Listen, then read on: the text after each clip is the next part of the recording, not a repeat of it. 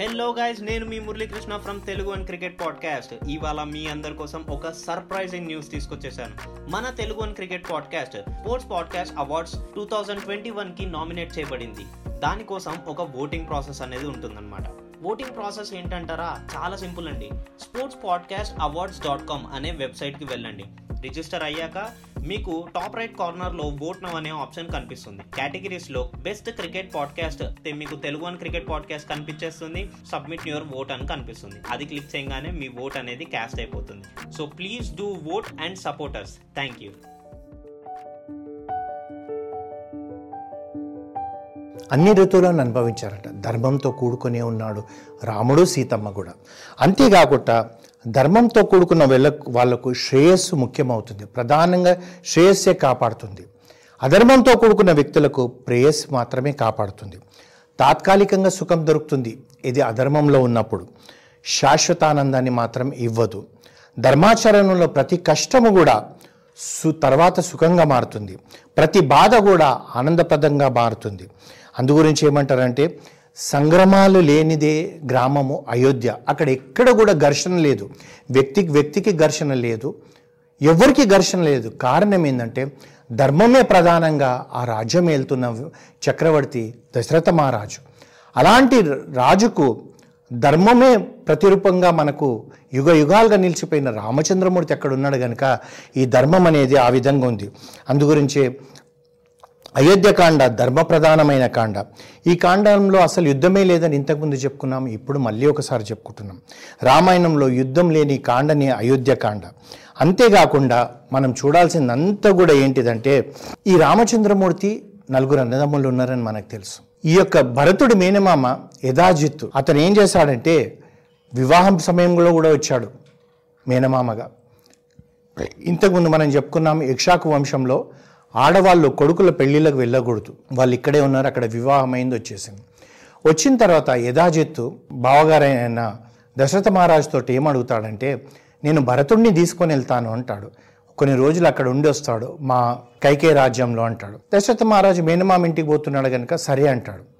అయితే ఈ భరతుడు వెళ్ళేటప్పుడు శత్రుఘ్నుడు భరతుడితో వెళ్తాడు.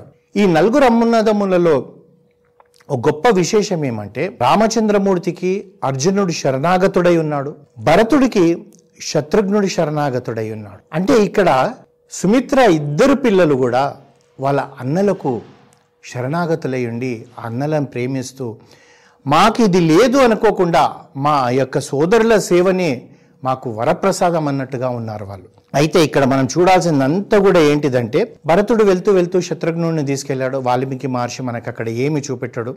భార్యకు చెప్పాడా? చెప్పలేదా? భార్యలు వెళ్ళారా? లేదా? అని కూడా మనకు తెలియదు. అయితే ఈ విధంగా ఉంటున్న అయోధ్యలో ఎక్కడ చూడు ప్రతి వ్యక్తి కూడా ఎవరు ఏం మాట్లాడుతుండ్రంటే ఒకటే ఒకటి రాముడి గురించే మాట్లాడతారు. ఈ అన్నదమ్ముళ్ళు కూడా మనం ఇంతకుముందు అనుకున్నట్టుగా శరణాగతులై ఉన్నారు. శత్రుఘ్నుడు భరతుడికి లక్ష్మణుడు రాముడికి. ఈ శరణాగతి అనేది ఎలా ఉండాలంటే మనకు కృష్ణావతారంలో కృష్ణుడు మనకు చూపెడతాడు. ఏ విధంగా చూపెడతాడంటే ఒకరోజు సాయంకాలము కృష్ణుడు అర్జునుడు ఆ సాయంకాలం పూట అలా నడుచుకుంటూ వెళ్తుంటారు అస్థినాపురంలో అక్కడ వెళ్ళేటప్పటికి ఒక దగ్గర ఒక సెలేయర్ ఉంటుంది. ఆ సెలేయర్ దగ్గరికి వచ్చేటప్పటికి అక్కడ బోలెడన్ని కొంగలు ఉంటాయి. కృష్ణుడు ఏమంటాడంటే అర్జునుడితోటి అర్జున ఈ తెల్లటి కొంగలు ఈ నేరేడు ఎండలో ఎంత అందంగా కనబడుతుంది సెలేరు అనేటప్పటికి అర్జునుడు.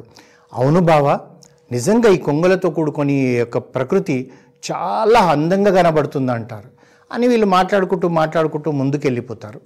మళ్ళీ తిరిగి వస్తుంటారు. ఆ వచ్చేటప్పుడు అర్జునుడు ఎంత భక్తి శ్రద్ధలతో ఉంటాడంటే కృష్ణుడి నోటి నుండి వచ్చే ప్రతి వాక్కు కూడా అతనికి ఒక వేదం మాదిరిగానే ఉంటుంది. వేదం చదవడు కృష్ణుడు వాక్యం నాకు వేదం అంటాడు.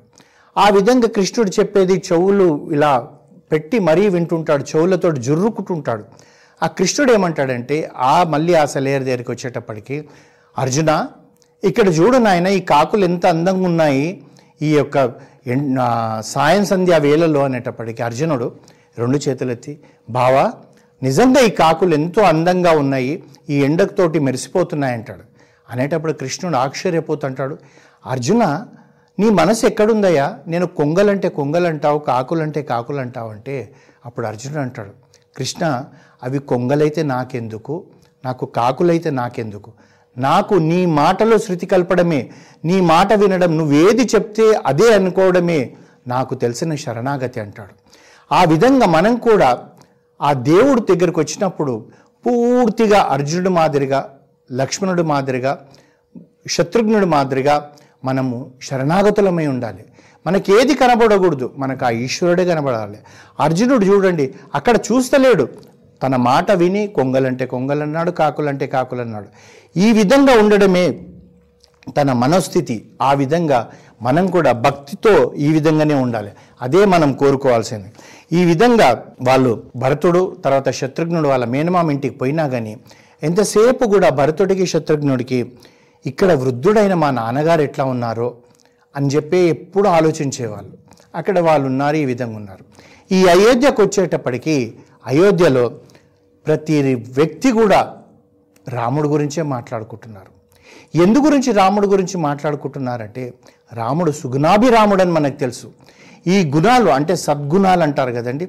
ఈ సుగుణాలన్నీ కూడా ఏమైనాయంట ఒకరోజు వీటికి ఒకరోజు కూర్చొని మాట్లాడుకుంటున్నారట. మనల్ని ఎవరు ఎలా కీర్తిస్తారంటే అవన్నీ అనుకున్నారట. మనం అందరం కూడా అంటే సుగుణాలంటే ఓ మంచితనం అనుకోండి ప్రేమగా మాట్లాడడం అనుకోండి చిరునవ్వు నవ్వడం అనుకోండి అబద్ధాలు ఆడకపోవడం అనుకోండి ఇలాంటివన్నీ కూడా ఒక్కొక్కరు ఒక్కొక్కరు అలా కూర్చొని ఉన్నారేమో. ఎన్ని గుణాలు ఉన్నాయని కూర్చొని ఉన్నప్పుడు అవి నిర్ణయించుకున్నాయంట. మనం సీతమ్మలోకి రాముల్లోకి వెళ్ళిపోతేనే మన కీర్తి వస్తుందని చెప్పేసి. ఆ విధంగా ఆ సుగుణాలన్నీ రాముల లోపల ఉన్నాయంట అయితే రాముడి దగ్గరున్న సుగుణాల గురించి వాల్మీకి మహర్షి ఏమంటాడంటే సముద్రంలో అలలు మనం లెక్కబెట్టవచ్చు ఆకాశంలో చుక్కలను లెక్కబెట్టవచ్చు కానీ రామచంద్రమూర్తిలో ఉన్న సుగుణాలను మనం లెక్కబెట్టలేమంటాడంట అంటే అడుగడుగున అణు అణువులో గును సుగుణాభిరాముడు అన్నారు రామచంద్రమూర్తిని. ఎందుకంటే అన్నీ కళ్యాణ గుణాలు ప్రపంచంలో ఎవ్వరికీ లేవేమో. అయితే ఏంటి అబ్బా ఇవన్నీ కూడా అనుకుంటే మనకేమంటే వాల్మీకి మహర్షి ఏమంటాడంటే రామచంద్రమూర్తి సౌందర్యవంతుడు. దాని గురించి ఏమి కూడా మనం అతిశయోక్తి లేదు. రూప సౌందర్యం ఒకటే కాదు శక్తి సౌందర్యం కూడా ఉంది. తనని ఉన్నంత శక్తి ఇంకెవరు లేదు. గొప్ప పరాక్రమవంతుడు అసమాన శూరుడు వీరుడు అంతేగాక నగధీరుడు. ప్ర ప్ర- ఎప్పుడు కూడా రామచంద్రమూర్తి ఏ విధంగా ఉండంటే ప్రశాంత చిత్తుడు. మృదువుగా మాట్లాడేవాడంట. రాముడు మాట్లాడుతుంటే ఆ తేనె కారుతున్నట్టుగా ఉండేదంట అంత తీయదనంగా ఉండేదంట. ఎంత అంటే అంటే కొందరు కొందరు తీయగా మాట్లాడి వెనుక నుంచి మోసం చేస్తారు. రాముడు అట్లాంటి వ్యక్తి కాదు. రామచంద్రమూర్తి ఎప్పుడు కూడా మృదువుగా శాంతంగా ప్రేమగా మాట్లాడే వ్యక్తి. అయితే వారి ఎవరైనా పౌరుషంగా మాట్లాడారనుకోండి రాముడు మళ్ళీ తిరిగి పౌరుషంగా మాట్లాడేవాడు కాదంట. తన ప్రశాంతతంగా ఉండేవాడంట. అతను అట్లా మాట్లాడాడు నేనెందుకు మాట్లాడాలి? నా గుణాన్ని ఎందుకు మార్చుకోవాలి? నేను ఏ విధంగా ఉండాలో ఆ విధంగానే ఉండాలి. అందుగురించే రామచంద్రమూర్తిని ప్రశాంతాత్మ అని కూడా కీర్తింపబడ్డాడు. అంతేకాకుండా ఎవరైనా అనవసరంగా వాదన చేసి రాముడితో మాట్లాడితే కూడా రాముడు ఆ వాదన ఎంతవరకు చేయాలో అంతవరకు చేసి వెనక్కి వెళ్ళిపోయేవాడు. అంటే నేను ఏదో ఓడిపోయాను అతను గెలిచినాను కాదు. అంటే మూర్ఖులతో వాదించడం కూడా అనవసరం అని చెప్పి రాముడు అనుకోండి. మంచి మనసు గల రాముడు గొప్పతనం ఏంటంటే రాముడిలో ఉన్న ఒక మంచి మనసు గల రాముడు ఎవరైనా ఒక చిన్న మేలు చేస్తే చెప్పుకొని చెప్పుకొని సంతోషపడేవాడంట. అంటే మనకు ఒక అనుమానం వస్తుంది. ఏమండి? రామచంద్రమూర్తి దశరథ మహారాజు కుమారుడు వారికి ఎందుకు ఎవరైనా మేలు చేస్తారని అనుకోవచ్చు? జీవితం అన్నప్పుడు ఎక్కడో అక్కడ మనం తారసపడుతుంటాం. ఒక చిన్న ఉదాహరణ చెప్పుకుందామండి. రాముడు అయోధ్య నగరంలో ఒక పక్కన ఒక ఊరుకో ఎక్కడనో పోయి పోతున్నాడు అనుకోండి అవసరం ఉండి అయితే ఆ దారి తెలియదు అనుకోండి ఎక్కడో ఆగిపోతాడు. ఆగిపోయి అక్కడెక్కడో ఆ అరుగు మీద ఉన్న పెద్దవాళ్ళని అడుగుదామని తను నాలుగు అడిగేసేపటికి ఇంకెవరో వచ్చి రాముడు వెళ్ళాల్సిన ప్రదేశమే ఉందనుకోండి ఆయన ముందు అడిగాడు అనుకుందాం రాముడు ఆగిపోతాడు. ఆగిపోయేటప్పటికి అక్కడ ఉన్న వాళ్ళు చెప్తారు. మీరు కావాల్సినది వారి ఇల్లు మీరు ఇలా ముందుకు వెళ్ళండి కుడిచేయి పక్కన తిరగండి అక్కడ రామాలయం ఉంటుంది లేదా శివాలయం ఉంటుంది. అక్కడి నుంచి ఎడం పక్కన తిరగండి అక్కడ ఒక పెద్ద రావి చెట్టు ఉంటుంది. అక్కడి నుంచి కుడి దిక్కు తిరిగిన తర్వాత ఎదురుగా ఇల్లు ఉన్న ఇల్లే వారి ఇల్లు అన్నారు అనుకోండి రాముడు కూడా అదే ఒక్క వీధికి వెళ్ళేది ఉంటే రాముడు అడగలేదు కానీ వాళ్ళు చెప్పారు. ఇంటికి వెళ్ళిన తర్వాత రాముడు తల్లికి చెప్పుకునేవాడట అమ్మ నాకు దారి తెలియకపోతే నాతో పాటు ఇంకెవరికో అదే ఊరిలోకి వెళ్ళేది ఉంటే వాళ్ళు చెప్పారు కనుక నేను సులువుగా వెళ్ళగలిగానమ్మా. లేకపోతే నేను ఎంత కష్టపడేవాడినో దారి తెలియక ఎక్కడెక్కడ తిరిగేవాడినో. నిజంగా అమ్మా ఆ పెద్ద ఆయన చెప్పడం వల్లనే నాకు దారి చాలా సులువుగా అది వెళ్ళిపోయగలిగాను అని చెప్పి కించెత్తు సహాయం ఎవరైనా చేస్తే కూడా చెప్పుకొని చెప్పుకొని కృతజ్ఞపూర్వకంగా ఉండేవాడంట. అంటే ఇది మళ్ళీ మనం ఒక నిజంగా రామాయణంలోనే తీసుకుందాం. ఎప్పుడైతే భరద్వాజ ఆశ్రమంలో రామచంద్రమూర్తి మేము ఏకాంతంగా ఉండడానికి తపస్సు చేసుకోవడానికి అనుకూలమైన ప్రదేశం చెప్పండి అంటే మీరు అలా ముందుకు వెళ్ళండి యమునా నదితో పట్టుకొని ముందుకెళ్ళి కుడి చేయి పక్కన తిరిగి ముందుకెళ్తే మీకు చిత్రకూట పర్వతం వస్తుంది. అక్కడ మీరు ఉండడానికి మంచి అవకాశం ఉన్న స్థలం అని చెప్పేసి భరద్వాజ మహర్షి రామునికి చెప్తే రాముడు లక్ష్మణుడు సీతమ్మ బయలుదేరిన తర్వాత ఆ చిత్రకూట పర్వతం వెళ్ళే వరకు కూడా ఎన్నిసార్లు గుర్తు చేసుకుంటాడు? లక్ష్మణ నాయన ఆ మహర్షి మనకి దారి చెప్పకపోతే ఈ అడవిలో మనం ఎక్కడెక్కడ తిరిగే వాళ్ళము? నిజంగా కూడా మనం వారికి రుణపడి ఉన్నామని అంటాడు. ఆ రుణపడి ఉన్నానన్న భావనతోటే లంకలో యుద్ధమంతా అయిపోయి అయోధ్యకు వచ్చేటప్పుడు ఇంకా నేను వెళ్ళి రాజునైతున్నాను. వీళ్ళందరూ అవసరం నాకేంటి అని అనుకోకుండా మళ్ళీ భరద్వాజాశ్రమంలోకి వచ్చి అక్కడ ఒక రోజు ఉండి వారి ఆతిథ్యం స్వీకరించి మళ్ళీ వెళ్తాడు. అంటే కృతజ్ఞతతో ఉండాలే అన్నదే మనకు రామాయణం నేర్పిస్తుంది. అయితే ఇప్పుడున్న సమాజంలో ఎంతమందికి చేసిన మేలు గుర్తుపెట్టుకుంటున్నారో ఒక్కసారి మనం ఆలోచిస్తే తెలుస్తుంది. అందరం కూడా మర్చిపోతున్నాం. అంతేకాకుండా మనమే ఉన్నాం అనుకోండి అంటే మనస్తత్వం అందరిది కూడా ఒకే రకంగా ఉంది కనుక చెప్తున్నా. మనకు ఒక డబ్బు అవసరం వచ్చింది.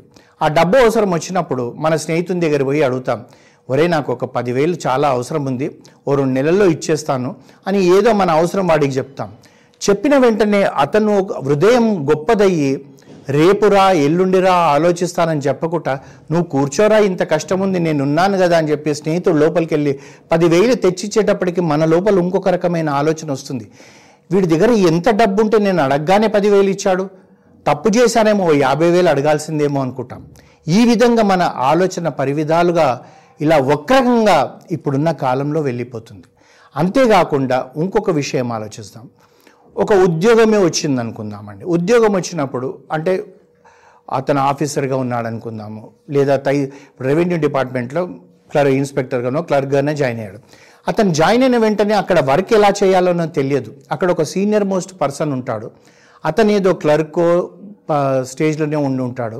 అతనికి చెప్తారనమాట ఆ డిప్యూటీ కలెక్టర్ ఈయన కొత్తగా జాయిన్ అయ్యాడు మీరు నేర్పియండి అని.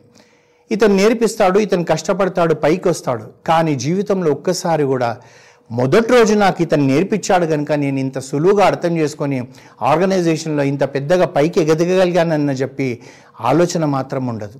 అందులోకి పైకి వచ్చిన తర్వాత పలానా వ్యక్తి నాకు సహాయం చేశాడంటే ఎక్కడ చిన్నతనంగా ఉంటుందో అనే ఆలోచనతోటి మనం కనీసం కూడా కృతజ్ఞపూర్వకంగా వారికి నే- నిజంగా మేము రుణపడున్నామండి అని చెప్పి మనం మనం ఎందుకంటే ఈ రోజులలో గ్రాటిట్యూడ్ అనేదే మర్చిపోయినాం. గ్రాటిట్యూడ్ అనేది ఎవరికి గుర్తుండడం లేదు. ఎంతసేపు కూడా చేసిన మేలును వెంటనే మర్చిపోవడం ఏదో సామెత ఉంది. ఏరు దాటాక తెప్ప తగిలేయడం అంటే అసలు అందులో కాలు పెడుతుంటేనే తెప్పని తగిలేసే మనస్తత్వాలు అయిపోయినాయి మనకి.